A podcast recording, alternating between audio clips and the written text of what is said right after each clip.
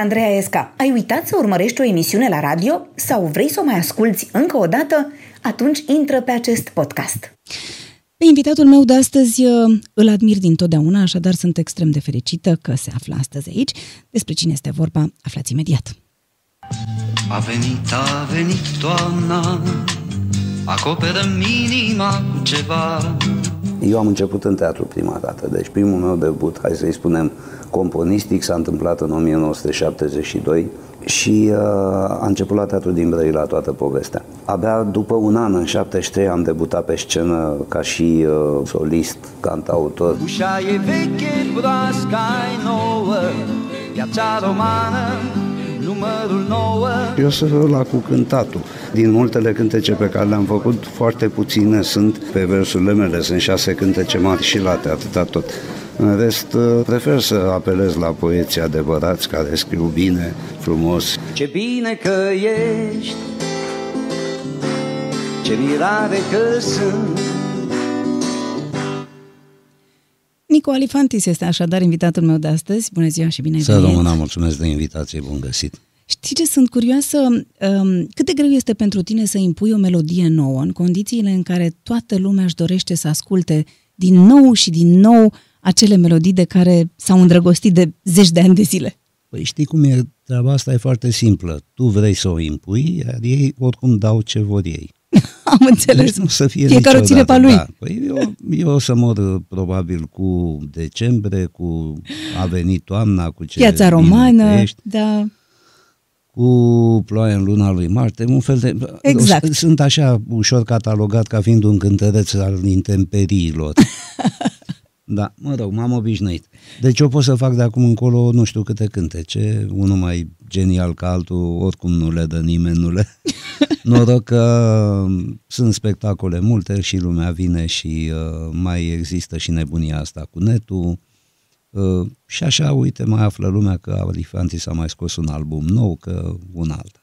Dar când faceți, de exemplu, pe playlistul pentru un, uh, pentru un concert, uh, obligatoriu trebuie să aveți și melodiile acelea pentru care, nu știu, oamenii știu că vin? Mă, Oamenii știu că vin, uh, mă rog, o- cei care vin își doresc să asculte. Adică alea nu de- există, fără piața romană nu e playlist. Uh, Ba da, uneori mai scapă, Da? da, da se mai întâmplă. Și îl cântați la bis. Uh, De obicei, da. Acum ce se întâmplă? Eu nu prea cânt cu playlist, uh, nici măcar cu Zanu, cu care cânt eu frecvent, pentru că mi-e, mi-e destul de greu să, să vin eu dinainte și să am surpriza unui public pe care abia atunci îl cunosc. Ori uh, eu îmi fac playlistul din mers în funcție de starea aia care se instalează ușor, ușor în spectacol și uh, într-un fel e mai bine pentru că uh, există o intercomunicare tacită între noi. Eu îi simt pe, pe oameni acolo în sală și îi simt că, Vor că ceva le anume. place, că vor ceva anume, că, se, că, că sunt uimiți că le, pun, le propun un cântec nou sau pe care l-au auzit foarte rar sau deloc. În fine, treaba asta uh, se, se așează bine de tot între noi și de atunci începe de fapt spectacolul. Există situații însă în care chiar trebuie să fac playlist, lucru care mă enervează groaznic. Noi am încercat să-ți facem așa o scurtă prezentare la început, dar să știi că urmează o rubrică um, care se intitulează Autobiografia în 20 de secunde. Deci o să auzi un cronometru și când începe cronometrul, tu trebuie să spui ce vrei tu să spui despre tine în 20 de secunde. Ok. Hai! Autobiografia în 20 de secunde. Păi, uh, născut la Brăila, grec, macedon, uh, în rest, uh, în timpul liber cânt, uh, când nu mai cânt, uh, uh, mă plimb, îmi place să stau cu ai mei acasă. Mai nou sunt foarte, foarte fericit că am devenit dublu bunic. Ha, ești dublu bunic în 20 de secunde, vezi? Da. Mai aveam, dar am zis că ajunge. Nu. Da, ți se pare că asta e, este suficient. Păi ce, că aia fac, cânt. În Anul trecut știi că s-au împlinit 45 de ani, anul ăsta iar se Incredibil! împlin 45 de ani de la debutul componistic, anul ăsta de când uh, bântui pe scenă, prin scenă. Uh, Da, p- pentru că e o diferență de, de un an între debuturile astea. Anul ăsta e debutul meu, hai să zicem, ca, ca artist al lui Neanicu care cântă pe scenă, care umblă pe acolo, da. Spune-mi... Va fi un an, va fi un an lung și aniversar, vreau să fac. Și o să aveți multe concerte sau cum te-ai gândit să fie? Păi, concerte câte vor fi, nu, nu, nu intenționez să fac un turneu, pentru că sunt uh, și alte evenimente paralele și e, era greu de organizat, povestea cu 100 de ani de la Mhm. Marea Unire, uh, un an care se anunță nu foarte vesel, din multe puncte de vedere și atunci am zis să nu forțez nota. Dar toate concertele pe care le voi da anul acesta vor fi în, uh, sub această pălărie a aniversară, iar în plus vor apărea două albume, o carte de tabulaturi, va apărea uh, un box cu 10 discuri și o carte despre povestea din teatru pe care am petrecut-o, poveste care a început anul trecut la Festivalul Național de Teatru și se termină uh, prin lansarea acestui box anul ăsta la, tot la ediția din anul ăsta a Festivalului Național de Teatru și cam asta va fi pe anul ăsta. Ah, lasă că ai treaba anul Da, ăsta. Nu și- te plictisești. Păi nu, dar mie îmi place să nu mă plictisesc. Păi hai să, hai a, să și luăm... a, aș A, mai zi- vrea să spun că se mai, zi. mai, se mai întâmplă un eveniment foarte uh, frumos anul ăsta. Se, s-au împlinit 15 ani de când am avut prima dată primul spectacol în formula celor patru corifei, Alifantis, Andrieș, Baniciu și Vintilă. Am zis în ordinea asta, că așa e pe afiș, în ordine alfabetică. Și aveți câte un concert de Avem, ziua voastră uh, de naștere, Da, în nu? fiecare localitate, da. da. Hai să mergem și noi la Brăila și să-mi povestești cum era Brăila când erai tu mic. Da, superb, era un oraș adevărat. Era un oraș cu, cu foarte multă personalitate, cu oameni speciali, cu... După cum bine știi, Brăila e de departe cel mai cosmopolit oraș din țara asta. Și acolo, de, când eram noi foarte, foarte mici și ieșeam la joacă, vorbeam în română ca să ne înțelegem repede între noi. Pentru că altfel fiecare vorbea altă da, limbă sigur acasă. că da. Și erau străzi de greci, străzi de macedoni, de evrei, de armeni, de... era o nebunie întreagă. Mi-amintesc cu mare drag uh, când am uh, lucrat în 2005, parcă, la Brăila cu doamna Cătălina Buzeanu, un spectacol foarte frumos al dânsei, Chira Chiralina. Eram, uh, Cătălina e tot brăileancă, eram eu brăilean, și era Buhagiar, Dragoș Buhagiar, care a făcut niște decoruri și costume superbe. Și uh, ne plimbam prin oraș, uh, fiecare povestea de câte o casă, de câte o stradă, de câte o întâmplare. Uh, Mai e Dunărea, mai e portul, sau era portul, bine, încă toate astea mai sunt, dar uh, uh, sau, uh, dacă vrei, s-au mai diluat așa în timp, multă lume a plecat, uh, ce este interesant este că fiecare etnie acolo are biserica și cimitirul ei, ceea ce e cu totul special, iar uh, toată conexiunea care se întâmpla între aceste etnii era deosebită și peste toate astea se adăugau uh, marinarii care veneau din diverse colțuri ale lumii. Cam așa am prins eu Brăila în, uh, în copilăria mea. Și strada ta, cartierul tău? Uh, Casa nu mai e, din păcate, mm. s-a dus, s-a dărâmat, uh, dar strada e o stradă, mi-amintesc când în copilărie mi se părea uriașă. Acum când o văd, e ceva așa de câțiva metri, dă în Dunăre, se cheamă Albiei, iar casa în care m-am născut era la numărul 4. Uh, Acolo am, uh, am prins zăpezile alea minunate cât casa, Acum, greu de spus dacă zăpezile erau foarte mari sau, Sau tu erai casele, mic? sau, sau casele erau mici. scunde. Da. Mhm. Uh, Eu clar eram mic și atunci totul se vedea dintr-o altă perspectivă, avea, totul, avea, o- totul avea altă Dimensiune. altă dimensiune. Dar erați mulți copii?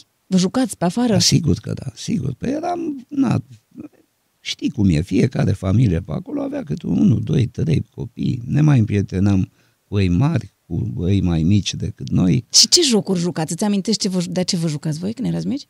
Păi, mă, în primul rând ne jucam de a, de a ce vedeam și ne, ni se părea așa interesant. De exemplu, eu am prins geamgii care mergeau cu alea Și în strigau. spate și strigau. Uh-huh. Am prins iaurgii care la fel, tocilarii Mm. care ascuțeau cusi- cuțite, foarfeci și alte alea.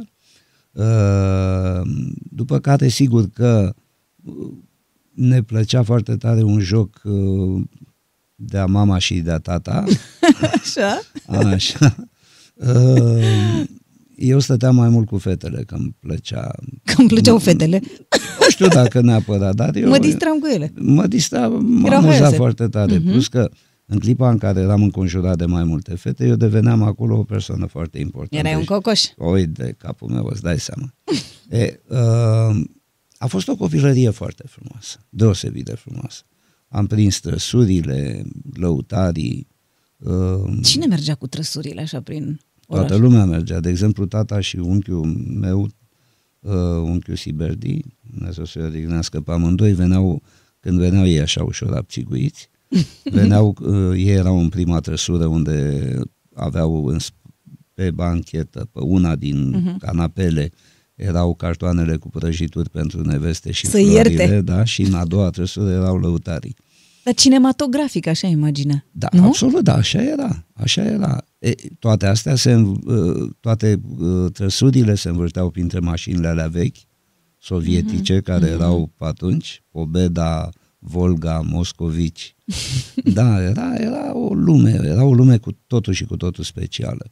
Era o lume în care uh, există o poză în București, care circulă foarte mult și pe care uh, care mie mi se pare absolut reprezentativă și eu aș da-o să o vadă toată, toate noile generații. Uh, Poza aia pe Calea Victoriei, Mhm. într-un, cred că e un weekend, când uh, e foarte multă lume și dacă te uiți cu atenție, toate doamnele sunt foarte frumos îmbrăcate, iar toți domnii au pălării.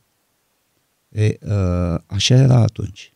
Sâmbăta și duminica se ieșea îmbrăcat frumos, uh, sărbătorile erau sărbători, se mergea la biserică, uh, apoi uh, mesele de, de duminică și sâmbătă erau aveau Mâncați în familie sâmbătă, farmecul duminica. Obligatoriu. obligatoriu. Și să scoteau tacămurile bune, bănuiesc. Sigur că era vesela bună și tacămurile bune, absolut.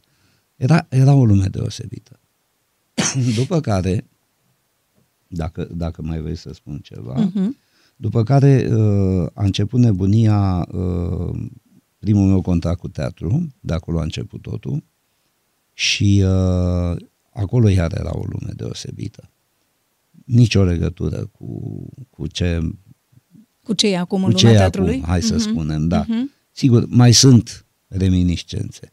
Au Dar mai rămas. De ce? da. Adică, care ți se pare că e cea mai mare diferență? Ce era atunci și nu mai regăsești acum? Uh, În primul rând, uh, lumea nu avea foarte multe de ales în a se distra și atunci uh, preocuparea de a face un spectacol foarte bun Era era, mai mare. foarte mare. Mhm. Publicul venea foarte mult la teatru. Erau grădinile de vară cu cinematografe. Superb, superb, absolut superb. Mi-amintesc și uh, pe Mile și pe, pe Elisabeta, unde sunt acum, uh, erau fostele cinematografe și Da, da, da. grădinile Mhm. de vară. Alea sunt și acum, dar sunt năpădite de buruieni. Sunt Păcat, lăsate în paragină. păcat, mare păcat. Spune-mi, dacă ți-ar fi, nu știu, dacă te gândești de ce ți-e cel mai dor din copilăria ta, de ce ți-e cel mai dor? Mm, hai să zicem de iaurtul pe care îl uh, punea mama și făcea înghețată din el Mhm. sau uh, de crema de zahăr ars de atunci, foarte bună, da, foarte bună. Cine cătea mama ta, cătea la da, voi da, acasă? da, da, și bunica. Ele două se, se ocupau cu... Uh, în rest, ce să zic că mi-e dor? Mi-e dor de lumea de atunci. Mi-e dor de oamenii care erau foarte civilizați, mi-e dor de întâmplările foarte sincere care se, se legau între oameni. Totul era foarte așezat, nu era nimic răbit, era totul foarte Pendelete. tihnit așa, foarte tihnit. Și atunci, sigur că aveai timp să faci toate lucrurile foarte bine. Era- Există și un miros așa care ți amintește de copilărie? E Dunărea, da, Mhm. uh-huh. care are mirosul ei specific și uh, mi-amintesc micii de la Arion. Arion era o crâșmă Mhm. uh-huh. deosebită unde cânta a Floarei, care era un, un uh, foarte bun lăutar, superb, îmbrăcat de o eleganță uh, covârșitoare permanent și cântat deosebit de frumos. Și acolo mergeam, eu mă jucam capacele de bere, pe pietriș, că era pietriș pe acolo, stăteam cu fundul pe podiumul unde cânta orchestra și îi sorbeam din ochi. Deci ți-a plăcut de mic așa să stai un pic uh, pe scenă. E, mă mânca probabil. Păi, la, Te atrăgea la, cumva. La șapte ani când uh, s-au prins ai mei că am eu ceva și- acolo în mine, m-au întrebat ce instrument aș vrea. Și eu foarte hotărât am zis, vreau tobe. La care tata a fost disperat, a zis, "Păi, ăla nu e instrument de ea, de acompaniat. Un instrument, să cânți cu el. Zic, tobe. Mă rog, și m-am trezit cu un, avion, un avion, eh, era bine, cu un uh, acordeon, da, la care vreo doi ani am tot învățat trandafiri de la Moldova, de pentru care l-am pus deoparte și mult mai târziu, prin 90, am revenit la el. Dacă mai cânta cineva în familia ta, crezi că ai moștenit de undeva pasiunea mama asta cânta pentru muzică? romanțe, îi plăcea, Da? avea un glas foarte frumos și cânta bine, Hmm. chiar cânta bine. Dar nu, nu era nimic de tradiție, să zici că în familie.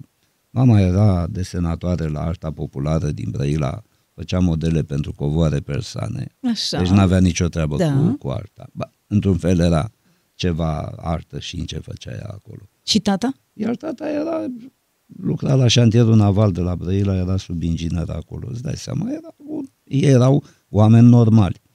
Și firește ca orice oameni normali care vor binele copilului lor, Vrea să te faci doctor. să mă fac doctor Ceva, sau o meserie inginer, serioasă. sigur că da, absolut. Da, dar tu nu. Nu, eu nu și nu. Și, mă rog, i-am simțit eu că n-au fost ei foarte încântați.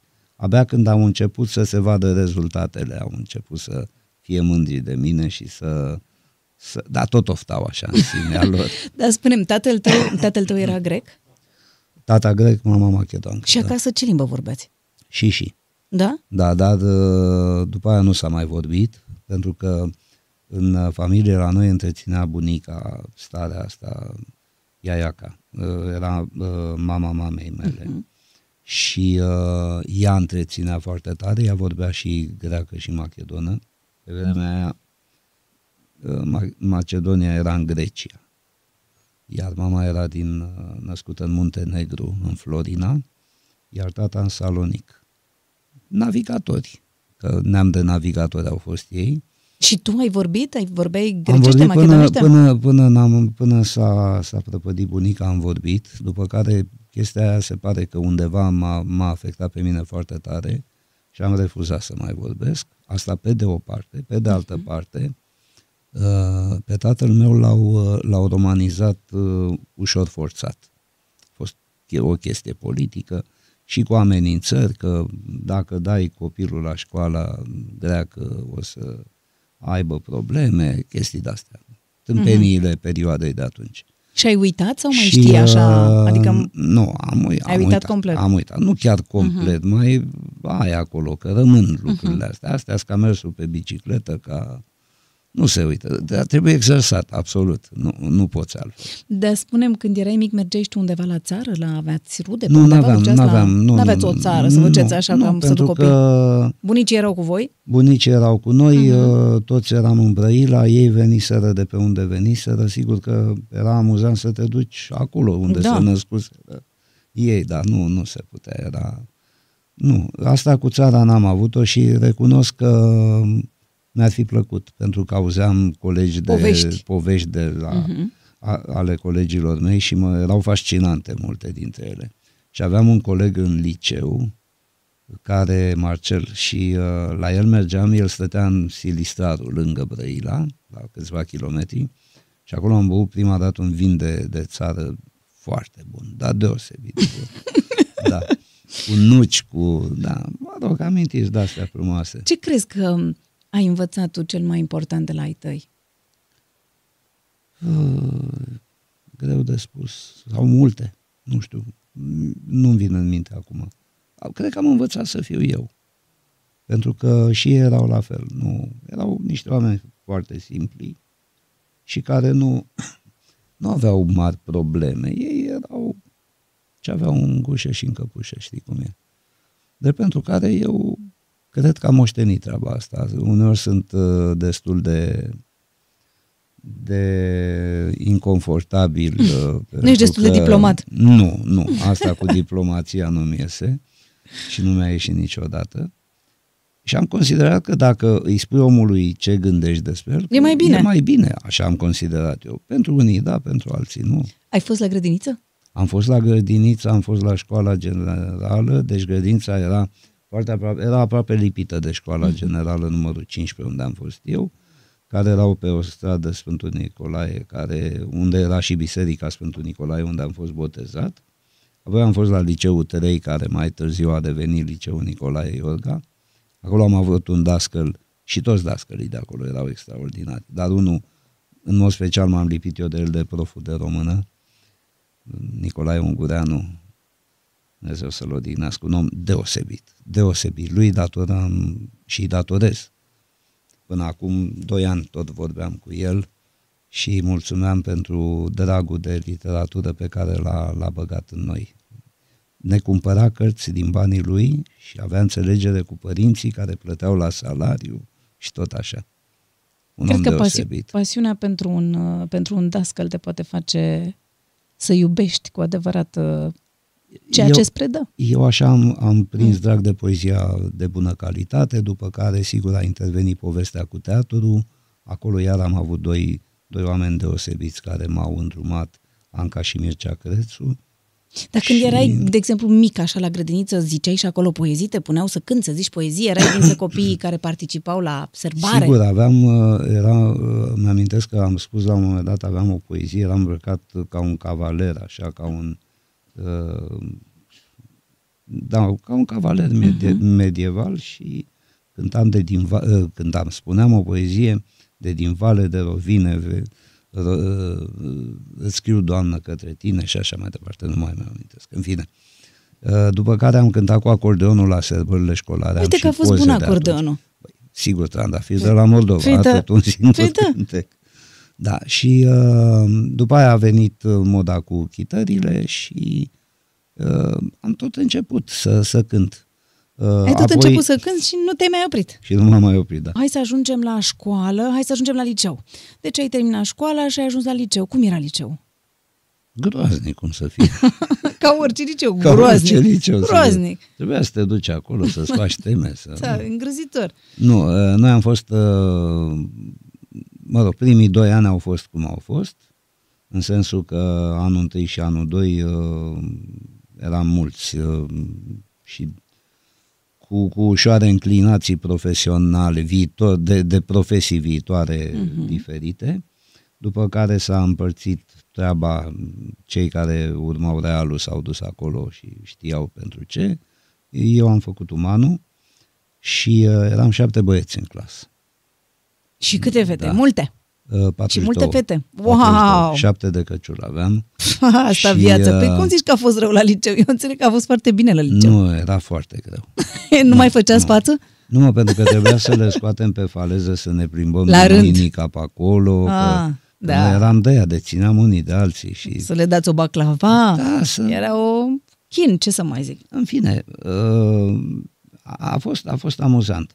Uh, Dar tu începusei să cânti, adică erai acest Don da, Juan eram al deja, liceului sau... devenisem o ușoară vedetuță așa a liceului. Ah. Am fost și pe la niște concursuri uh, în țară, așa ușor, ușor am întâlnit niște oameni în țară care mai apoi aveau să devină și ei niște nume. Deci le cântai deja domnișoarelor, adică Sigur asta că era... da, sigur, erai sigur. timid sau erai... Uh... Ți amintești cum erai așa, adolescent? Nu, eram timid și cu Da? asta am rămas până în ziua de azi. Da. Deci nu Asta făceai tu e. primul pas? Nu. Nu? Nu. Păi la atâtea fete? Da, păi, dar ce poți să faci? Nu. Nu, ne dovedeau, era greu. Da. Ai avut o mare dragoste așa în liceu? E, ca Adică orice totuși- adolescent îți dai seama că aveam, Da. dar de, de obicei astea nu erau împărtășite Nu? și se întâmplau poezii, cântece triste. Dar le scriai, le scriai poezii? Adică îi scriai ăstea, de exemplu, poezii? nu, sau? Nu, nu, A, nu, nu, mie nu-mi plăcea să mă dau în vileag. Mie, eu eram de la de sufeream eu în taină, în minte, Păi în da, mine dacă ea acolo. nu știa săraca, poate i-ar fi plăcut și ei dacă ar fi și știut. asta e adevărat, dar eu de unde să știu că trebuie să-i spun? A, și Nu, deci era- nu, nu, În fine, eram niște copii proști, ce vrei, ne, ne jucam, ne jucam cu, cu multe lucruri. Dar ce fete îți plăceau? Cum trebuiau să fie fetele alea să-ți placă ție? Frumoase și deștepte. A, deci nici nu aveai multe cerințe. Nu, nu. Nu, un om normal cu cerințe normale. De ce trebuie să... Nu, nu. Mie, mie îmi plăceau alea care chiar aveai ce să vorbești. Pentru că și mai îmi plăceau foarte mult uh, și asta era valabil și pentru prietenii mei, uh, uh, era obligatoriu să aibă umor. Da. Fără umor era jale. Fără Nu- umor nu se- era mort. Da, să știi Și că mergeați da. la teatru deja? Mergeam te la plimb- teatru, mergeam în grădina mare, mergeam pe faleză. Erau aia. concerte de muzică și atunci mergeați la ceva spectacole, nu, nu știu. se făceau, erau faimoasele cântări ale României, Mhm. unde participam cu liceu. Uh, era un festival Lotca de Aur, care se ținea vara și se ținea în uh, grădină, aveam noi o, o grădină de asta mare, chiar mare.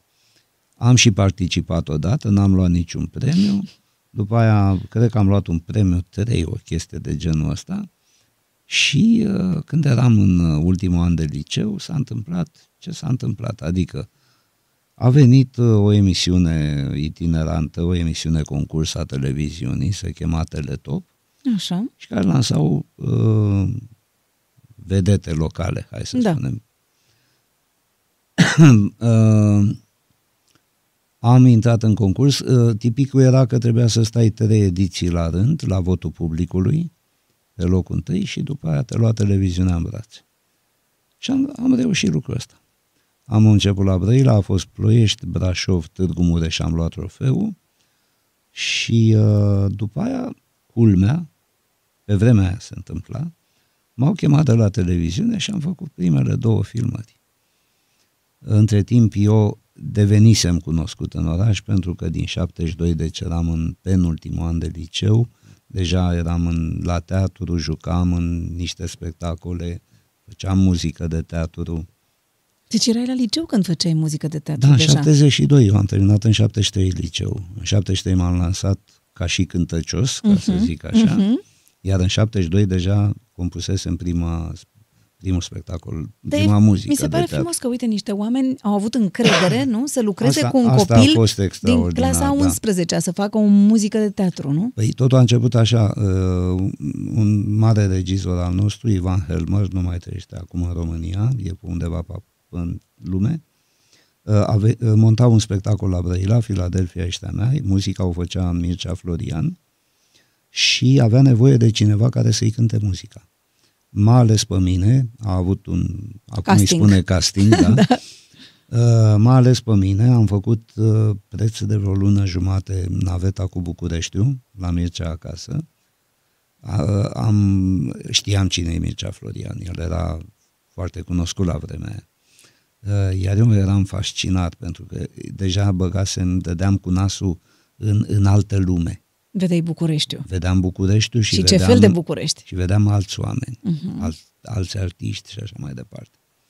Bun, am învățat muzica lui Florian, am cântat-o, am jucat spectacolul, o cântam în spectacol și se pare că cei din teatru au fost foarte mulțumiți de prestația mea, iar Dumitru uh, Dinulescu m-a, m-a chemat într-o zi, era regizorul angajat al teatrului, unul dintre ei, și a zis, nu vrei să-mi faci muzica la Furtuna lui Ostrovski? Ba da, cum să nu, eu eram, îți dai seama că În al m-am, nouălea cer. m-am și emoționat și bă, după aia am realizat în ce m-am băgat, în fine. Și ți-a ieșit. Și a ieșit după care, tot ieșindu-mi așa dintr-una într-alta, regizorii care veneau să monteze m-au, m-au luat uh, unii dintre ei, Zoe Angel Stanca, uh, și până într-o zi când a apărut Ocilescu. Și Toca a fost așa ușor reticent, sau nu reticent, el venea din altă lume, era foarte boem, el era prieten cu Anca și cu Mircea Crețu, ei m-au recomandat, Uh, m-au chemat la ei acasă, i-am cântat lui Toca una alta, l-am simțit că parcă ar vrea să bea vodcă și să stea de vorbă, nu avea el chef să mă asculte. și la un moment dat a luat o foaie de hârtie, a cerut uh, Ancăi Crețu o, o foaie de hârtie, a scris ceva pe ea, mi-a dat hârtia și a zis, uite, fă și mie un cântec pe poeziaua asta într-o săptămână. Ok, m-am uitat peste ea, erau trei strofe mari și late. Și uh, mi-am cerut scuze, m-am dus în altă cameră și după vreo 10 minute am venit cu cântecul și l-am cântat. Mm. Și a zis, uh, mâine la 10 la repetiție. Așa casting zic și eu. Da. uh, cântecul a rămas de atunci, l-am luat după aia, el monta Zvoane, vita lui uh, Strindberg, în care debuta uh, Catrinel Dumitrescu. Din Brăila. Da, de fapt nu debuta, nu debuta nici ea, ea, ea a jucat în Furtuna lui Ostorski. E, uh, Și când ai terminat liceu, cu toate că făceai toate astea, ai mai dat și la medicină. am dat la medicină ca să le închid gura alor mei. Nu mi-a ieșit. Și ai Am dat și la uh, teatru? Am, nu, aia a fost mai târziu. A, aia mai târziu. deci întâi ai dat la medicină. Am dat la medicină de două ori, am făcut A, de două ori. meditații, da. Adică erai serios Păi uh, sigur că da, eu eram- ascultător, adică. În fine, cert este că după aia am uh, tata care a fost așa ușor uh, nemulțumit că n-am intrat la medicină, m-a angajat la aia a fost o experiență extraordinară la un atelier de bobinaj. Mhm, Pedeapsă. Nu pedeapsă, dar a zis să văd cum e cu munca, cu banul, cu toate alea. Dar tu nu începusei să câștigi din muzică? Ba da, începusem Ah, să și atunci de câștig ce din- simțea nevoia că trebuie să te Păi angajezi undeva? că, că, Că n-aveai carte de muncă? Sau Una ce? la mână, doi la mână, că uh, uh, era, era, el simțea că asta e o, o Ceva o care o joacă. să treacă. Mhm. Și treacă și joacă. Și atunci a zis, hai să vezi cum e și cu ăla Bobinatul. de muncește adevărat. Ba, a fost groaznic, groaznic. Făceam aia la bobinaj, a fost ceva, nici nu vreau să mai mi-amintesc. În fine, am depășit experiența asta și pe urmă m-am enervat pe mine și pe toată situația care era în jurul meu și m-am cerut la oaste. Ai zis, mă duc la armată mai mă bine. duc la armată. Ăia erau disperați de la teatru, nu? Că îți spunem pilă, că jucam în câteva Da, da, da. spectacole. Aveau nevoie de mine. Eu nu și nu, m-am dus, m-am bătut cu pumnii în piept acolo, dați-mi o pușcă, eliberez ceva. Orice. Nu știu, orice, numai. E, și m-am dus la... În m-am dus armată. La, în armată, la Buzău am fost, la UME 1671. Mm. Da. Și uh, nu mi-a plăcut. Nu ți-a plăcut nici în Nu mi-a armată. plăcut, dar m-am, eu am zis, domne, asta trebuie să fac, fac armată, ce să mai... Uh, Dar la ți-a mijloc- ajutat la ceva? Băi, Până da, la urmă, băi, armata? da. Da? Foarte tare, foarte tare pentru că vreau să zic că foarte multe lucruri uh, utile pentru bărbați de, de, de educarea lor și de, de dat cu nasul așa cu viața uh, se învață în armată. Adică să faci patul? Sau ce? Să, faci, să faci patul. Nu Să mergi târâș? Să înveți cum să uh, și cum să tratezi o umilință și așa Mm. mai departe. Mhm. Adică venea caporalul Dediu de la Craiova, era el. Băi frate, era groaznic. Mhm. Da, toate astea sunt o școală. Sunt o școală extraordinară. Uh, La mijlocul armatei aveam concediu. Eu neintrând la facultate a trebuit să fac un an și patru luni. Uh, Două lucruri au fost uh, extraordinare în armată. În concediul ăla um, m-a chemat Tocilescu la el și acolo la el uh, m-am întâlnit cu Gabi Encec, Gelu Colceag, Ioana Crăciunescu și Ștefan Sloboda. Ei erau un grup în Flacăra, se chema Reflex Flacăra. Și au zis, hai că te ducem la Cenaclu Flacăra să debutezi. Și m-am dus, am cântat, am câștigat, că și acolo a fost un concurs. Și asta era în vacanța din armată. Da, în vacanța uh-huh. din armată. Mi-amintesc că în, în juriu era Păunescu normal, mai era Țiriac, Mhm. da, îl vedeam acolo cu mustața lui mare, și mai era poetul Ion Horea. Mhm. Uh, a fost impresionant, am, am uh, luat, uh, mă rog, m-au primit în cenaclu, e, așa am început să cunosc altă lume, începea, începea să se adune. Și după aia te-ai întors în armată. După aia m-am întors în armată. Sigur că trebuia să mai mă duc să mai cânt, mă chemau. A, și puteai să pleci. Da, puteam după cum urmează. Săream gardul, A, aveam într-un loc lăsate niște haine, mă îmbrăcam, mă duceam, cântam și mă întorceam senin înapoi la unitate. Astea când erau la București, că era aproape Buzău, București. Mintea mea de copil prost, n- nu mi-am dat seama că apare lunea, apărea flacăra, a, cu poze. și-au apărut Și au apărut poza. pozele. A, și m-au luat ăia la încins. Dacă n-am spălat la Hai. WC-uri, spălam la WC-uri. Să-ți iasă pe nas tot cenaclu. Pe nas.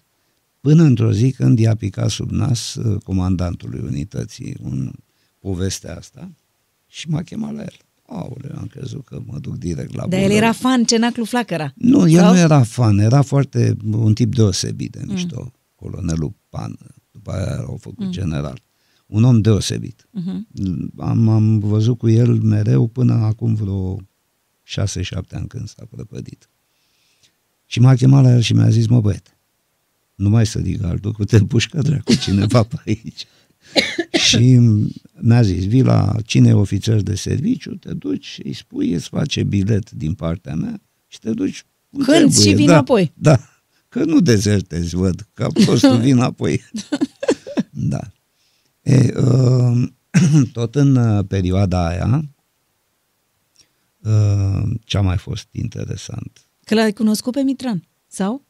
Pe Mitran l-am cunoscut în, uh, în armată. Tot în așa armată. Este, în partea a doua Nu? armată, e după concediu. Deci l-am uite, numai cunoscut. lucruri bune s-au întâmplat în armată la tine, Da. până la urmă. Noi stăteam, uh, el mi-a fost repartizat, eu eram deja, nu, nu ajunsesem caporal, eram fruntaș. și mi-a fost de, și aveam grijă de o stație de asta de transmisie. Uh-huh. Era o mașină, iar în spate era aparatura. Și acolo, mă rog, învățasem morse, toate prostiile astea.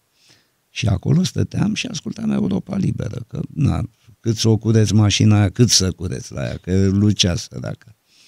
Și eram cu Mitran, el ținea de șase, eu ascultam. El asculta, eu țineam de șase. și uite așa. Da, după care ne-am mai adunat noi cu niște unii de pe acolo și am, uh, am făcut brigăzi. Da, eu cu acordeonul, nu cu chitara și cu acordeonul, Mitran le scria textele și am participat pe la niște chestii. Așa, da. Aveați band, bandul armatei. E, primul lucru când am, uh, când s-au prins aia că eu cânt, m-a chemat, era un colonel, nu colonel, era locotenent, Iacob, un tip foarte haios, șmecheraș, da, da. Și m-a chemat și a zis, băi, soldat, înțeleg că tu cânti. da, să trăiți, știți, că îmi place. Băi, tu știi cine a făcut armata în unitatea asta? Zic, nu știu să trăiți. Aurelian Andreescu. A, Vă bagă mințile în cap. mă. Așa. La aceeași unitate, cu câțiva ani mai târziu, ajunge Ghiuri Pascu. Săracul, ce La fi zis ce- omul ăla? Dom'le, dar ce e aici? E o pepinieră de talente această Era aproape unitate. de București, se întâmpla. și uh, pică tot la Iacob. Și Iacob îi zice, măi soldat, tu știi cine a făcut armata aici? A zice, nu știu să trăiți. Bă, unul alifantis, bă, bagă-ți mințile în cap. da, asta mi-a povestit-o Ghiuri, că nu o știam. E, și a fost foarte amuzant. Și uh, după care m-au trimis la un moment dat, am fost uh, vreo trei luni de așa la Sibiu, pentru un festival mare ostrășesc și eu având potențial Clar. și persoană cunoscută, că între timp televiziunea îmi dădea filmările alea de le făcusem. E, uh, și m-au trimis acolo, sigur, am cântat, am luat premiu pentru unitate, toată lumea fericită, doar că aia de la Sibiu era școala de ofițeri. Și uh, eu m-am prietenit cu ăla care ne dădea uniformele și în fiecare zi ieșeam, aveam uniformă de aia de ofițer, nu mai eram Da. îmbrăcat ca vai de Soldat. capul meu, ca soldatul. Uh-huh. Și în fiecare zi ieșeam cu alte grade prin oraș. Până s-au prins ăia și m-a chemat unul și m-a, mi-a tras atenția că nu era în regulă treaba asta. Ne jucam, mă, ne distram, pentru că uh, știi ce se întâmplă? Uh, nu puteai să iei foarte tare în serios treaba asta, pentru că dacă o luai în serios, fie Era ne- chiar o dramă. o, o luai razna sau, nu știu, te, te transformai și deveneai și tu o fiară. Spune-mi ce ți-a adus Bucureștiul. Cum ai simțit, cum te-ai integrat? Simplu, uh, eu n-am problema asta a integrării. Eu dacă mă trimiți în nu știu ce localitate, stau acolo, că dacă trebuie să stau acolo. Asta e de pe urma turneelor, antrenament. Cum n-am probleme că schimb zilnic hotelul, iar nu e o problemă. Multă lume se plânge, auleu, patul meu, noptiera mea și N-ai- dulapul n-ai meu. tabieturi. Nu, nu. Îți Spuneam uh, chiar la începutul emisiunii că ai cântat foarte mult pe versurile altora și destul de puțin pe versurile tale și mă gândeam um, să ne povestești cum l-ai cunoscut pe Nikita. Pe Nikita l-am cunoscut târziu, până la Nikita s-au mai întâmplat niște întâlniri extraordinare, iar una dintre ele a fost cu Leonid Dimov, pe care eu îl știam doar din poezie, toate cântecele pe care le făcusem la Brăila pentru spectacolul ăla de, de la Montato Cilescu erau pe versuri de Dimov. Și foarte frumoase. Știi două cântece Dimov, tu de pe Voiaj, Voiajul uh-huh. și uh, Destin cu Baobab. Dar mai sunt încă 10. E, și uh, am avut ocazia să-l cunosc pe Dimov. Fabulos personaj. Fabulos personaj.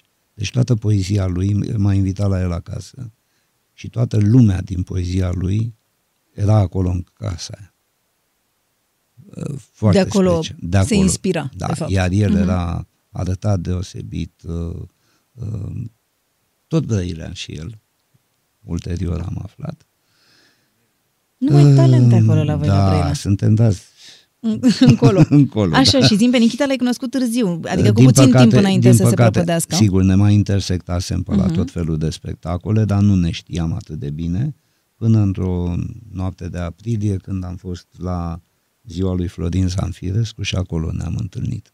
Și am stat o noapte întreagă de vorbă. Bine, mult, câți eram acolo, dar uh, m-a pus să-i cânt. Atunci am aflat că lui îi plăcea foarte tare uh, rar pe versuri Da. de Bacovia Mhm. și că zicea că l-am găsit foarte bine pe Bacovia, că ăla e Bacovia, nu ăla plumburiu. Îți știa melodiile, deci. Era... Sigur că da, și Mhm. le știa și uh, pe cele pe care le făcusem deja. Ce bine că ești exista, uh, emoție de toamnă și așa mai departe. Mai erau încă vreo două, trei. Dar uh, Și cum ți s-a Cântare- părut, cum s-a părut ție omul Nikita? Că, Păi, bun, asta până la urmă voiam toată să lumea zic. știe Asta Ce voiam scrie? să zic, că poetul știm cu Mm. toții că era genial. Mie mi-a plăcut atât de tare omul, pentru că i- a fost, e- era civilul Nikita acolo în casă la Florin și uh, în primul rând de, de, o, de o generozitate extraordinară, de o căldură, de o, de o își uh, împărțea prietenia foarte ușor. Era, era cald, era prietenos, era deci generos asta. Am văzut-o că ne spunea poezii la fiecare, ne făcea poezii. Da, atunci a apărut Atunci cu, aia cu fildeși. Să, cu, să smulgem fildeși din Alifantis. Cum, de, cum ți-a scris atunci, așa, pe loc? Nu, n-a sau cum s-a scris-o, a întâmplat? spus-o. Aha, a A spus-o. spus-o și, și Florin cineva a notat-o. înregistra. Uh-huh. Dora oricum nota tot, dar în seriile era convenția între ei, Uh-huh. la Florin, că nu lipseau. Uh, Sorin Dumitrescu, Nikita Stănescu și încă câteva persoane Mhm. erau nelipsite de la aniversarea lui Zanfi și aveau convenția asta să înregistreze toate discuțiile. Și el pur și simplu așa vorbea cu tine și Așa scria vorbea câte o cu poezie, mine, nu? Da, și dintr-o dată a stat un pic și a început să spună chestia asta. Și a, a curs. Exact cum, cum se aude acolo, aia e imprimarea din noaptea aia, cum e pe, pe albumul Nikita. E, uh, un alt moment important, și aici iar m-am intersectat cu Nikita, a fost contactul meu cu Teatru Mic. Uh, pentru că în 79 se lansa sala studio a Teatrului Mic, teatru foarte Mhm. mic. Domnul Săraru m-a chemat atunci să mă angajeze. Era o aventură să te angajezi. Era uh, cercul la vicios, n-aveai buletin pentru că n-aveai uh, te angajai servici și, și așa da, mai și nu te departe. angaja că n-aveai buletin. Bun. Uh, s-au rezolvat treburile astea și așa am ajuns să fiu angajat tâmplar. Asta e. De la bobinat Da, la ce- tâmplar acum, na. așa. Ai avansat. La teatru mic. Sau nu știu. E, acolo am dat, l-am regăsit pe Mitran și am, sărarul ne-a trimis să facem turnee și a fost foarte frumos pentru că am bătut țara în lung și lat, aduceam bani la teatru, după care acolo s-a născut povestea cu muzicalul, Nikita, uh, muzicalul Mitică Popescu, dar mi-amintesc când am intrat în hol la teatru mic, prima dată când am m-a angajat domnul Săraru și m-a chemat la dânsul, mi s-au muiat picioarele, pentru că erau, nu știu de ce, cred că erau înainte de o repetiție. Erau foarte mulți dintre actorii aia mari. Și nu-ți venea să crezi și că nu vii venea prin să această cred, lume. era ceva de... Mhm. Deci când l-am văzut pe Tudorel Popa, Paganel la care eu nu nu- eram lipit de televizor în copilărie, la Val Vârtej, nu mi-a venit să cred, adică eram ceva așa, parcă îmi căzuse ceva în cap. Dar Fantastică Știi ce lume. vreau să te mai întreb? Cu Nina Casian, știu că au avut iar o întâlnire... Da, cu Nina Casian la, Apropo de- la Tic-Tac. Mm. Acolo ne-am cunoscut și a fost o întâlnire foarte frumoasă, iar acolo am ajuns, uh, după ce l-am cunoscut pe Johnny Răducanu mai bine, uh-huh. într-o seară, într-o noapte, tot așa, la Cornel Todea acasă, m-a ascultat Johnny mai mult și a zis, mâine seară vii cu chitara la ora 7 la tic-tac. Păi ce să fac acolo? Să cânti cum ce să faci. Tic-tac fiind, ca să înțeleagă Tic-tac ascultătorii fiind, noștri... uh, Era o, un, uh, hai să-i spunem restaurant, dar era mai mult decât restaurant. Era cam ce se întâmplă azi, un soi de club. Uh-huh. Un loc unde se aduna boema orașului, unde se adunau poeții, scriitorii, se lăudau reciproc sau se înjurau reciproc, iar după ora 10 seara apăreau actorii de la Bulandra, în frunte cu Caragiu, Johnny Răducanu cu Eugen Gondi, cu Marius Pop și cu Peter Werheimer cântau, iar în două, la început de cântarea lor și într-o pauză cântam eu, după care iar cântau ei și în apogeu venea Aurel- Aurelian Andreescu care Făcuse armata. Uh, făcuse armata Unde ai făcut-o la tu? Buzău, da. și el cânta la Cismigiu, în Herăstrău și venea de acolo și încheia La Monte Carlo. la Monte Carlo, pardon, Uh-huh. acolo. Și aici, Uh. deci aici ai cunoscut și pe Nina Casian, la Tic-Tac. Și într-o, într-o seară cântam acolo și eu Mhm. cântam un cântec pe versurile ei. Și când am văzut-o acolo, mi s-au mâinat picioarele, am zis, nu cânt cântecul. Eu Zic, de ce să nu-l cânt? și a, to- to- tot ce-ți povestesc, uh, uh, dialogul ăsta cu mine, eu l-am de obicei în timp ce cânt. Da, și ce mă fac? trezesc la un zic, nu moment zic, dat zic, că nu zic da. și zici. Și la un moment dat mă gândesc, aoleu, dar pe unde sunt cu textul cântecului pe care tocmai îl cânt? Da, în fine. Uh, Și ți-a spus ceva după aia? Ai M-a vorbit cu chemat, ea? la, m-a chemat la dânsa la masă, Aha. m-a luat așa, s-a uitat lung la mine, m-a luat în brațe, m-a, m-a pupat și uh, după aia ne-am tot în, întâlnit cu Johnny, cu, cu Nina. Îți lipsește cumva lumea asta, nu?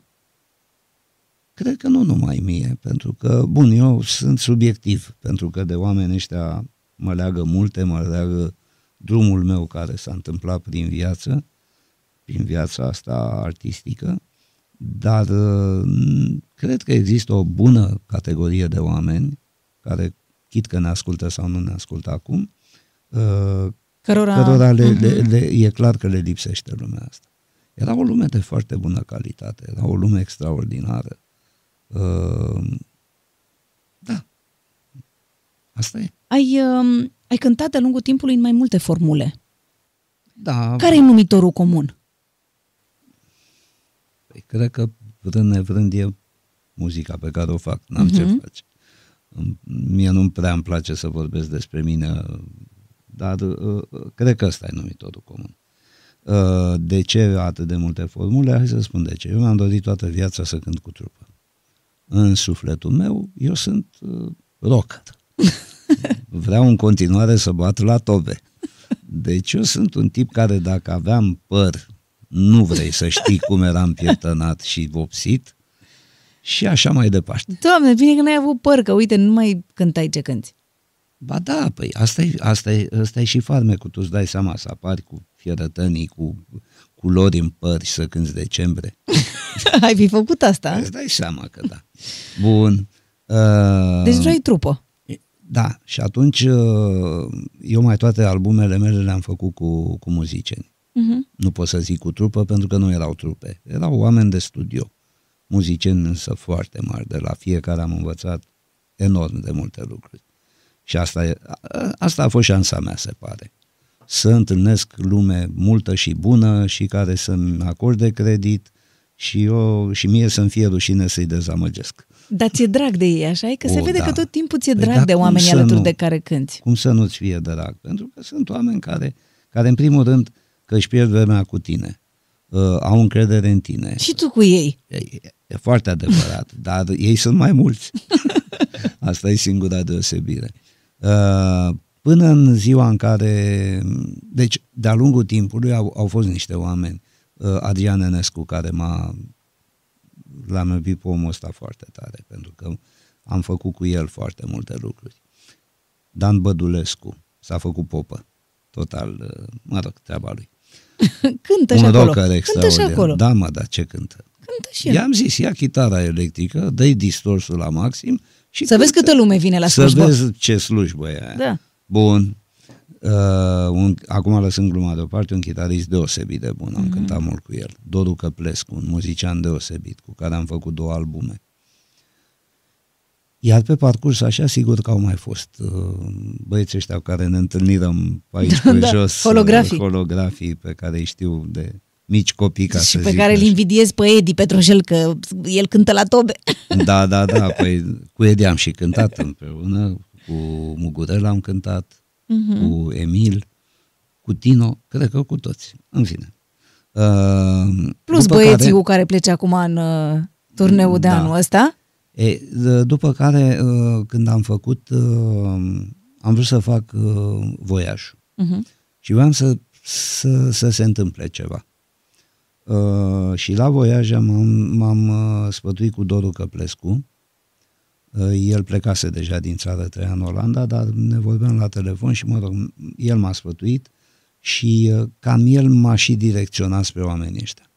El mi-a zis de Virgil că e un foarte bun va- basist, el mi-a zis de Sorin uh, că are foarte bun uh, uh, clăpar și nu numai bun, bun dibac al sunetelor. Uh, Pe Răzvan Mirică l-am cules eu, ne-am întâlnit la Sinaia la un workshop cu niște americani și mi-a plăcut tare mult de el și fiind și geamăn de al meu ne-am înțeles bine. Uh, Curelul iar mă știam de demult că bătrânul rocker de la Bazorelief, Toboșar. e, și uite așa s-a născut Zanu. Și cu ei am făcut niște lucruri foarte frumoase și am făcut și niște turnee lungi și frumoase și am cântat și mult. Avem vreo, ne apropiem de 400 de spectacole. Crezi că e Până ușor acum. să, crezi că e ușor să, că se lucrează ușor cu tine? Uh, nu, nu, eu sunt, nu sunt deloc uh, comod la lucru, uh, mă abțin cât pot, mă controlez cât pot, dar sigur că la un moment dat trebuie, se pare că trebuie să mă concentrez mai mult pe ce am de făcut și să, să-mi dau mai puțin atenție mm. Uh, mie și comportamentului. Păi, Acum stai un pic, nu-ți fa- imagina că sparg, că Fă fac o că pauză atunci ca să vezi ce zice Răzvan Mirică Ia despre să tine, vedem. cum, cum lucrează cu tine. De... Mm, sunt curios. Cu Nicu e un deliciu să lucrezi.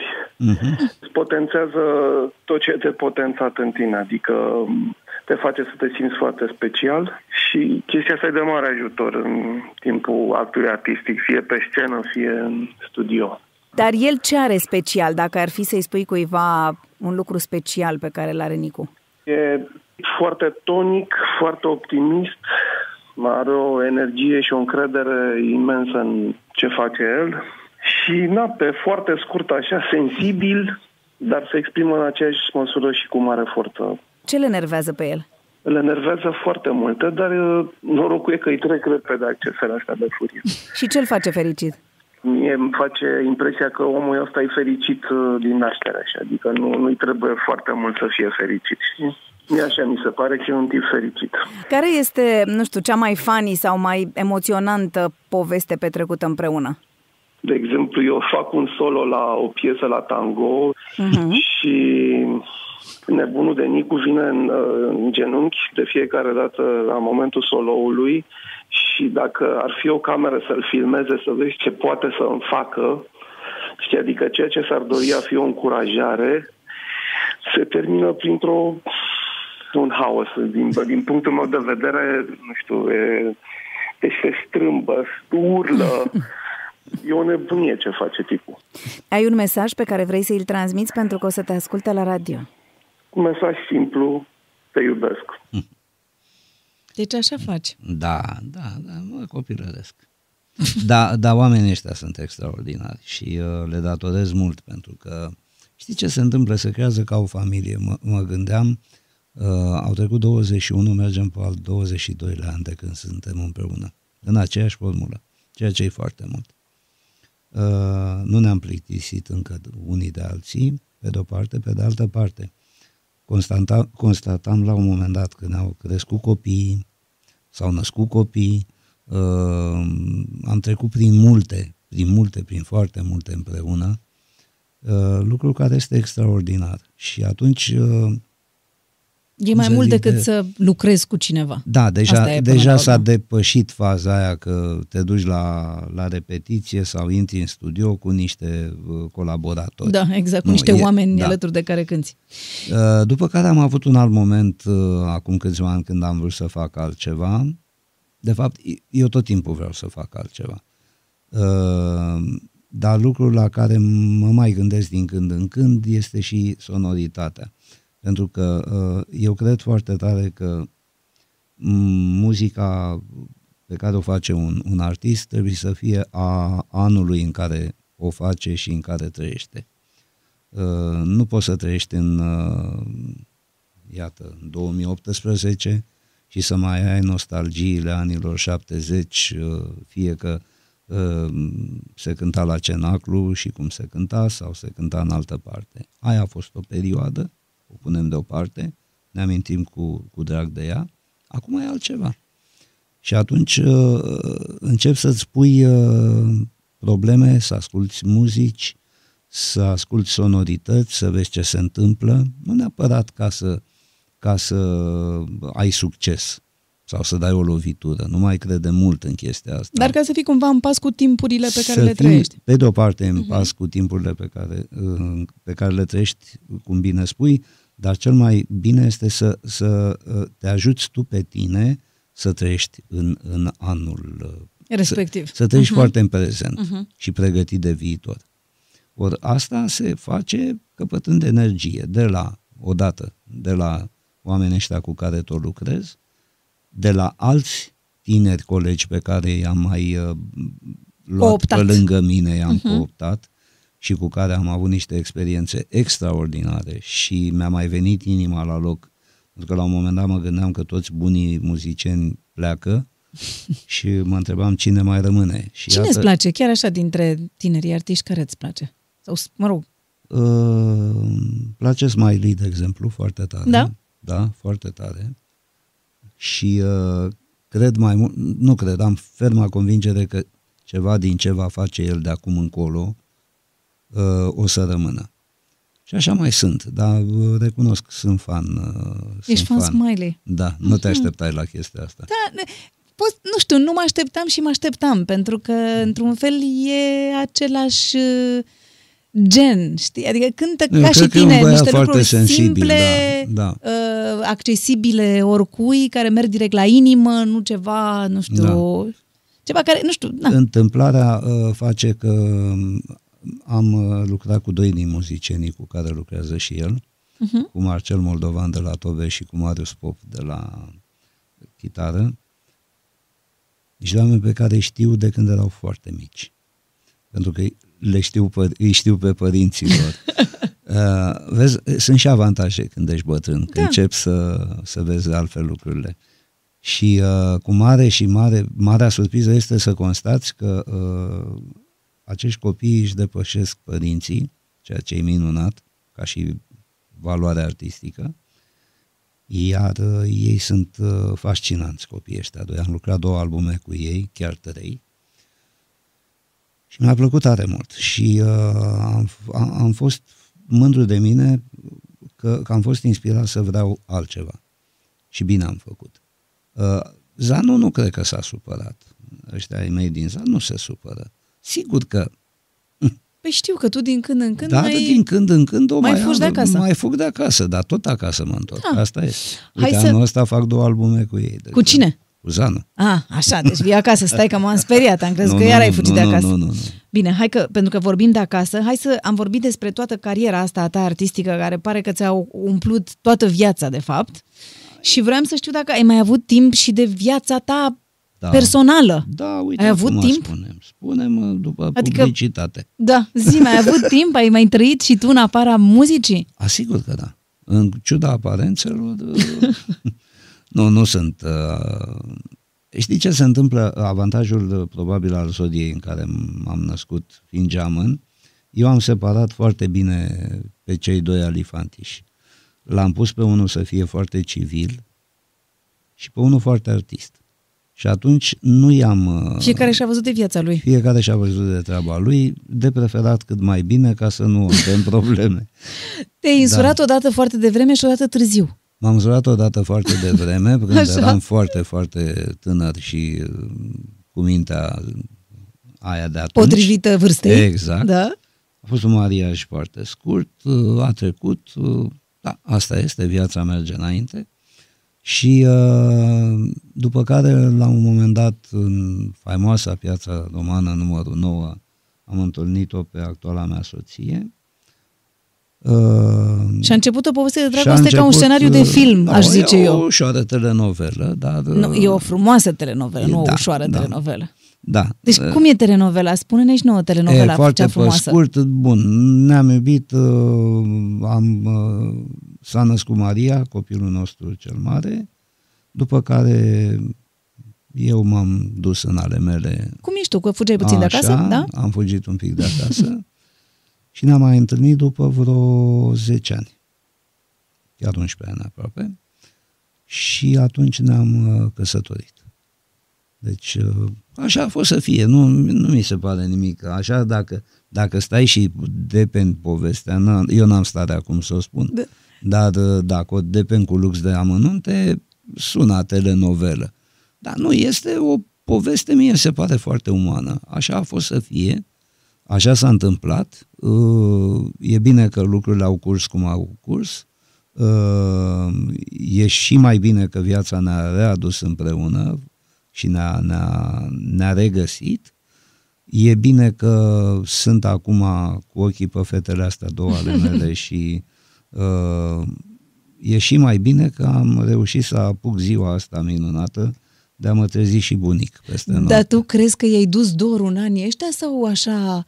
Nu știu, adică cumva N-am mai- crezi că a n-am rămas mai- ceva de a, la bun început? A fost... Păi, probabil că da, dar cum să zic, eu, eu am fost uh, un tip extrem de, de aglomerat în, în mintea mea și am avut multe în minte și uh, recunosc că flash-uri cu, cu omul ăsta, care acum îmi este și mai drag decât atunci când s-a întâmplat prima noastră întâlnire, uh, flash-uri mai veneau. După care chiar ne-am și reîntâlnit de câteva ori și ne-am întâlnit ok. Ca niște prieteni, normal. Absolut. Uh, Eu cred foarte tare că întotdeauna despărțirile când sunt să vină și când sunt să se întâmple, uh, Au un sens. Au un sens și e bine să, să le faci să fie frumoase, să nu se transforme în ceva groaznic. Dar când te-ai cunoscut cu ea, a fost așa o dragoste la prima vedere Cam sau nu da, știu, adică a cam fost da, cam foarte da, cam pasională? Da, cam da, da, da, da, da. A fost, a fost, că a fost pe treptele de la bloc. Uh, se, se strica mereu liftul. Noroc cu liftul că se strica. Să știi că da. Și așa am aflat că suntem vecini, așa o mai văzusem, dar nu, nu n-am băgat-o în seamă. Păi și atunci de ce ai băgat-o în ziua aia și n-ai băgat-o în altă Nu zi? știu, așa, Așa a fost să fie. mă întreb de parcă ție nu ți se întâmplă Păi tot nu știu așa. dacă zici că era vecina ta, mă gândeam că te-ai mai văzut, știu, în altă zi, de în ziua Da, aia. să rămână vecin, o bună ziua vecine, adică chestii de genul ăsta. Ce vrei să faci acum? Să te dai la toate vecinele? Exact. De aici e și cu piața romană numărul 9. Uh, Asta era adresa. Asta era adresa, da. da. Acolo s-au, s-au întâmplat multe și frumoase. Acolo Fă s-au pauză, născut... fă pauză. Nu De zice ce? cine s-a născut, ca să vezi și varianta Ancăi despre întâlnirea voastră. Hmm. Ia să vedem. Ne-am cunoscut în piața romană, numărul 9, pe scări. nu mergea liftul. Și Eu eram uh, studentă la construcții și eram îmbrăcată în haine de alea de militar. Că făceam armată pe vremea aia și a intrat în vorbă cu mine, m-a invitat la un ceai, dar mult timp așa ne-am tot întâlnit. știi? Dar crezi că a fost dragoste la prima vedere, așa îi zice? Din partea mea, da. De fapt, eu nu prea sunt cu muzica, muzica românească, să nu mă spui. Da. Dar uh, de el îmi plăcea, mi se părea că are ceva special în privire, adică pe alte criterii. Și mi s-a părut așa extraordinar ca o soartă, știi, taman uh, de el să dau în piața romană. Și pe urmă ați tot ieșit la cafea? Și Am s-a tot legat-o? ieșit uh, la un restaurant și după aia e și Maria, știi? E greu să fii iubita unui artist care e iubit de atâția alți oameni? Dacă aș fi geloasă din fire, da, ar fi greu. Dar nu am, uh, am două chestii, nu le-am, invidia și gelozia. M-a întrebat o prietenă de-a mea odată, și ce mă, dar tu nu ești geloasă când le vezi pe toate sărind pe el așa cu autografe, făcând poze și... Măi, sincer, nu, pentru că noi știm cum suntem noi doi împreună. Ce crezi că îl face fericit pe Nicu? Este extraordinar de fericit uh, cu copii, bine, și cu mine, sunt convinsă, dar este extraordinar de fericit de nepoți. E topit. Ai un mesaj pe care vrei să îl transmiți pentru că o să te asculte la radio. O să fie bine, o să fim bine și o să fim fericiți și o să ne bucurăm de copii și de nepoți și de viață. Da. Deci vezi, te-a, te-a atras că era în costumul la militar, eu asta cred. Mă, adevărul e că când vedeai o, o fată îmbrăcată în hainele Era alea, sexy. Era altceva, era... Da, normal. Dar e, crezi că... Ea era și foarte, foarte ok atunci, arăta foarte bine, încă avea un păr roșu natural, Ah. natural, ea e roșcată natural. Mhm. Și uh, probabil culoarea părului dădea foarte bine în contract Cu cachi. cu, cu, cu cachiul ăla, da. Dar crezi că a fost important asta că nu e o femeie geloasă, nu știu, și că înțelege ceea ce faci Cred în că, relația voastră? Cred că e mai, imp- mai important în relația asta noastră a fost faptul că uh, facem lucruri diferite. Mhm. Nu suntem din uh, aceeași Aceeași. zeamă, știi? Și uh, probabil că lucrurile astea ne, ne ajută să ne înțelegem unul pe altul, să încercăm fiecare ușor să tatonăm, să vedem, să furăm de la, fi, de la celălalt, să înțelegem meseria, care e greu. Când ești artist, e greu să uh, judeci un economist și invers. Și atunci uh, cred că există foarte multă comunicare. Așa, dacă era cineva din breaslă, Dumnezeu știe cum se alegea. N- Nu-mi dau seama, nu știu. N-am avut uh, experiența asta. Cum sunt fetele voastre? Bă, sunt niște copii foarte buni. Da, foarte buni. Eu, eu sunt tare, tare m, așa mândru de ele și le iubesc tare mult. Câți ani au? Păi 30 Maria și Natasha 29. Mari. Mari, mari, pensionare deja, dacă e să mă întreb pe mine. Da, și uh, mă bucur că stau pe picioarele lor, mă bucur că, că s- marea mea surpriză a fost uh, cât de bune mame sunt uh, Ele. Mhm. ele și nu, nu știu de unde știu că orice femeie are asta în sânge. În nu? ADN. În ADN. Dar când îți vezi copilul pe care tu îl menajezi și îl porți așa în palme ca pe copilul tău și că e copilul tău și să ai grijă de el să-l uh, protejezi, când îl vezi că el la rândul lui se transformă într-un părinte, e foarte ciudat. Mie se pare foarte ciudat. Te-ți mai amintești care erau cele mai complicate discuții cu fetele? Pe care le aveai tu? Spun una dintre ele care a, a rămas foarte amuzantă. M-a luat într-o zi Anca, deoparte am venit dintr-un turneiaș, din, de undeva. Uh-huh. Și îmi zice, băi, am o veste proastă. Zic, aoleu. S-au apucat de droguri? Zice, nu. Ele erau la Jean pe vremea aia și, mă rog, un liceu mai de fițeaș. Zice, nu, s-au apucat de fumat. Uh, Noi fumători. Da, mă rog. Știi cum e, că e... nu Da, e- n-ai vrea să se repete Da. nenorocirea. Băi, și zici, a, dar explică-le și tu, nu te lua tare de ele. Să... Lângă noi era un Un chioșc chioșc. de ăsta, am cumpărat câte un pachet de țigări din ce le place fiecăreia, le-am mai luat brichetă și le-am mai luat, și am luat și o sticlă de, de tequila. Că știam că Că, că țigara merge cu tequila. Nu că merge cu, că e la modă tequila Ah. și că puștimea la vremea Ar aia- aprecia. Așa, bun. Mhm. Și apar gagicile de la școală, salut, salut, cum a fost, chestii de alea banalități, le-am lăsat să mănânce, zic, pentru hai să stăm și noi un pic de vorbă. Și am stat de vorbă. Am scos pachete de țigări, le-am pus în dreptul fiecăreia, alea le-am văzut că dintr-o dată, zic, hai, fumăm și noi o țigară, beți o tequila? Oh, Păi nu, că noi nu fum, e, nu fumați. Hai mă, terminați cu prostiile astea. Măcar acum știm toți, nu să mai cheltuiesc sau să strângeți bani pe șes de țigări. Vă iau eu țigări, nu fumați mult, că așa dacă vă ascundeți fumați și mai mult.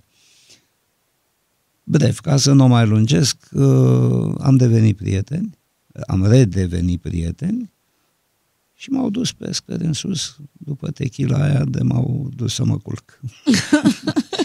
da, a fost foarte amuzant și uh, cred că asta a fost, uh, a, a fost o tactică bună să mă împrietenesc cu ele.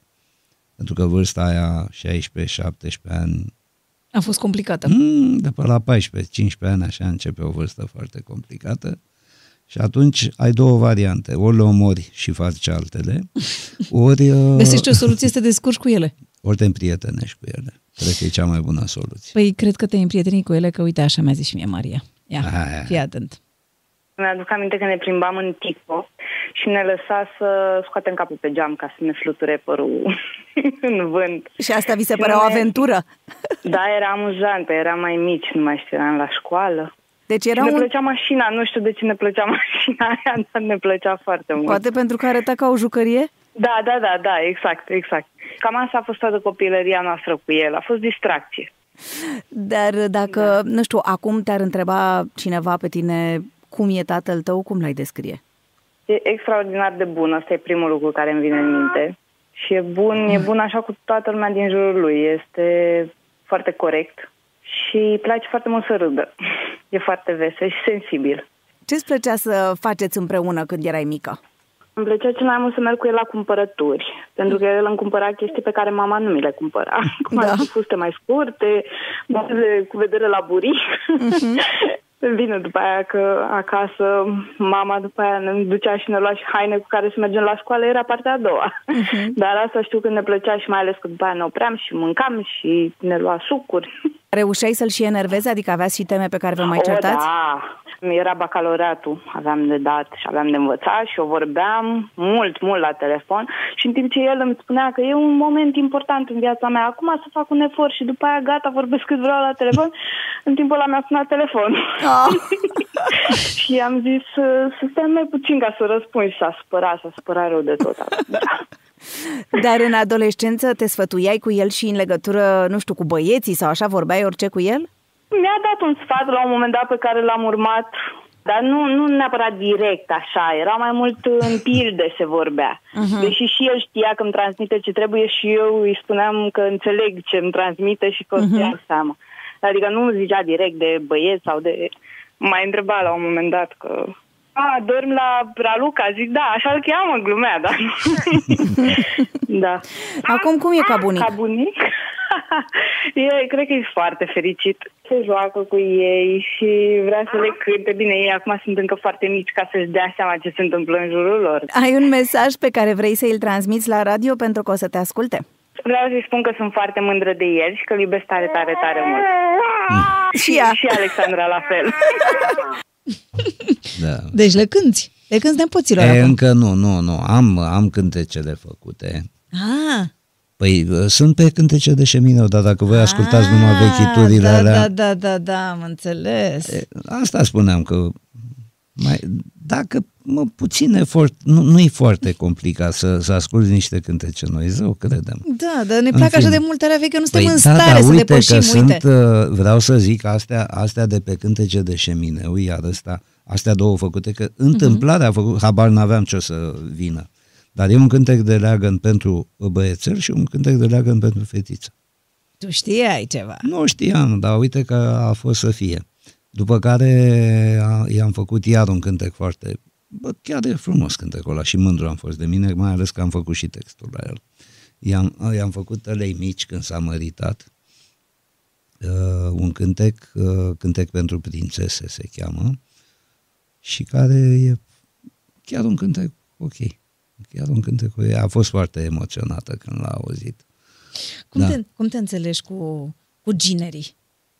Bă, sunt băieți buni încă. dar sunt cu ochii pe ei. Bun, pușca de sare e pregătită, dar... Nu, sunt, sunt niște oameni foarte buni. Sunt uh, niște băieți în mințile lor, ceea ce lucrul ăsta pe mine mă, mă liniștește. Sunt uh, muncitori și știu ce vor de la viață. Și ele ce fac, fetele? Cu ce se ocupă? Că nu mi-ai spus ce au făcut, nu le-ai pus să dea la medicină, sper. Nu, nu, le-am lăsat să facă ce vor și acum îmi pare rău. De ce, ce fac? Nu, nu, aia mică a făcut ASEU, cea mare a făcut uh, jurnalism. E, da, mă rog, nu practică. Da, Bun, asta este. Acum e mamă, o să Acum, practice. ni- nici toată lumea nu poate să devină peste noapte Andreesca, fie Nu, vorba și nici între doctor. Noi. Și nici doctor, și sunt destui da. doctori da, care și da, așa, Da. săracii. Știi Bine, că uh, sunt Zi- o groază de, de puși de ăștia, eu m-am mai intersectat așa cu ei pe la diverse școli Mhm. și uh, ești model pentru ei. ce să fac și Păi eu? asta este Păi și tu foarte ești bine. model pentru oamenii care cântă? Păi suntem buni Și- amândoi. Asta e. Asta În e final, important. despre asta e vorba. Urmează o rubrică se numește Back to Back. Te întorci așa cu spatele Așa. la mine și eu la tine. Eu Da. încep o propoziție și tu o termini. Așa. Da? Haide. Hai, ia întoarce-te. Ia zi. Back to back. Numele meu ar putea fi Uh, Jordan, Sunt, Mihai, arăt ca, Adreesca, miros ca, uh, nevastă mea, mă simt ca, musca în lapte, fac un zgomot de, mașină, am un gust de... cremă de zahăras. Ultima mea realizare a fost Nu mai țin minte. aș fi perfect dacă Dacă aș fi în cu totul altă parte. mi-e rușine de Mm. Nu, mai bine nu spun. aș mânca oricând, Nu. pentru bani aș face Mm, niciodată orice. nu iubesc deloc, O, Doamne, lista e lungă. Bine, muzica este? Minunată. Bine, hai gata, întoarce-te. Mm. Ah, stai să ne așezăm la locul nostru aici. Cu cine te sfătuiești când scoți o melodie nouă? Nu știu, e cineva care te ascultă și își dă cu părerea sau cum faci? Uh, nu. Uh, foarte, foarte rar uh, Da? află Anca sau uh, eu cânt. foarte rar uh, fetele. De obicei o fac. Uh, o trec prin filtrul meu. Uh, după un timp, uh, dar nu foarte lung, revin la ea și uh, atunci mai asculți hotărăsc, odată să vezi dacă- atunci hotărăsc dacă o duc sau nu mai departe. Uh-huh. Uh, și uh, proporția fiind cam nu, nu discutăm aici de modești sau nemodești. Pro- Proporția e cam de 95%, cam așa.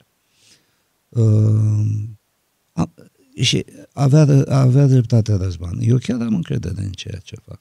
Sunt foarte conștient de, de, De valoarea lucruri. ta. De valoare, să spunem, ok. După care începe construcția propriu-zisă și atunci încep să intervină băieții, studioul, Și pe urmă Mi mai le asculți po- odată să mi- vezi cum sună cu toate alea? da, lucru care mi este cel mai antipatic. Mie nu-mi place să mă ascult. Mm. Eu, eu am o mare problemă. Uh, Cert este că am, am așa, deci mă apuc o nebunie și o, și o bucurie când fac cântecul, după aia uh, se duce mai departe când intru în studio și începe să, să se construiască, să capete formă, iar în clipa în care ajung la mixaj și încep să-l ascult de multe ori, uh, albumul în final, când mai trebuie să-l ascult să vezi ce mai faci pe aici, pe acolo, în clipa aia mă apuc o plictiseală îngrozitoare, nu mai îmi place absolut nimic, mi se pare că totul este groaznic, mi-e rușine de toată munca la care i-am pus pe ceilalți. Și, uh, și de ce, și de ce, și de ce. În fine, până la urmă lucrurile ies cum trebuie. Ce trebuie să ascultăm nou de la tine? Uh, că eu zic să ascultați lucrurile noi. Uite, mozaicul e de ascultat. Mozaicul l-am ascultat, așa. Dacă am ascultat mozaic, ce să mai ascultăm acum? Uh, de la mine ce să asculti. Mm. Ai ascultat Șotronul, de exemplu? Uite, nu mai știu. Este uh, un disc cu cântecele pentru copii Nu, și cu o carte de colorat, Nu. câte o planșă din fiecare cântec. nu. Da. E, acolo s- e, sunt niște lucruri foarte amuzante, pentru că unele piese le știi, cum e Dromaderii, de Mhm. Da. exemplu, dar care e făcut cu totul altfel. Deci ele sunt re, reorchestrate, dar într-o manieră foarte frumoasă și cu un sunet foarte interesant. Așa o să fac. Unde îți place să mergi în vacanță? Uh, acum nu prea mai îmi place nicăieri, pentru că am constatat că muncind ca imbecilul atâta timp, m-am cam neglijat și acum constat că nu știu dacă mai am timp să mai ajung prin vacanțe. Ah, nu. Da, uh, nu știu, uh, acum cum să zic, mi-e și foarte greu să aleg pentru că atât de multe lucruri aș vrea să văd, încât e clar că e mult prea târziu, dar uh, că nu mai e timp fizic, asta este, cât o mai fi. Dar dacă ar fi să alegi un loc așa în care te-ai duce și ți-ar plăcea și știi sigur că ți-ar plăcea să fii Bă, acolo. o țară caldă. Da, o țară Deci să în- face căldura, plajă, apă. Nu exagerat, dar uh, urăsc iernile de aici. Și restaurante, ne recomand, nu știu, un restaurant unde mănânci bine sau ceva. Că bănuiesc că Păi unde îți place poți să... să- ieși. Da, recunosc că da, sunt și gurmand, mă chinuiesc să bat, slăbesc, am îngraș, în fine. Uh, recunosc că uh, bucătăria grecească e ok, Uh-huh. aia italienească la fel de bună. Uh, uh, îmi plac uh, asiaticii cu ale lor bucate. Și mâncare indiană? Mănânci? Mănânc, mănânc, cum să nu. Sunt fan uh, tot ce înseamnă spicy, acolo sunt, mă bag. da. Nu, nu, sunt foarte deschis, n-am, uh, de exemplu, n-am, n-am lucruri pe care nu le mănânc. Nu Măcar e- să încerci, nu? Să vezi cum sunt. Da, sunt foarte deschis, îmi plac și mănânc orice. Bun să fie. Deci pentru mine mâncarea trebuie să aibă o mare calitate. Să fie bună. gustoasă. Da, și să, să, să aibă un ceva anume, să-ți lase ceva acolo în papilele alea, pentru că altfel n- pentru ce nu mănânci așa de pomană, nu. Ca vinul bun, ca... Să, uh, să o- și meargă cu vinul. Toate trebuie să fie bune, asta e ideea. Adică dacă e să ne O răsfățăm... muzică bună, pe niște versuri bune, la o mâncare bună, cu un vin care se asortează. Și închem și cu un trabuc bun și Bă, perfecțiunea viață. întrupată, da. Hai să trecem la 10 întrebări esențiale. 10 întrebări esențiale. Care este clișeul despre artiști care este adevărat? Uh, Că sunt, uh, că sunt sensibil. Când te uiți în oglindă, ce-ți spui? Um, Toate sunt întrebările sunt așa? Nu, astea sunt unele mai ușoare. Ok, mersi mult. M-am mai, m-am mai revenit. Mm. Deci când mă uit în oglindă zic, de ce cu fața asta? De ce cu fața asta? Da. Bine. Care este luxul pe care nu poți să ți-l refuzi?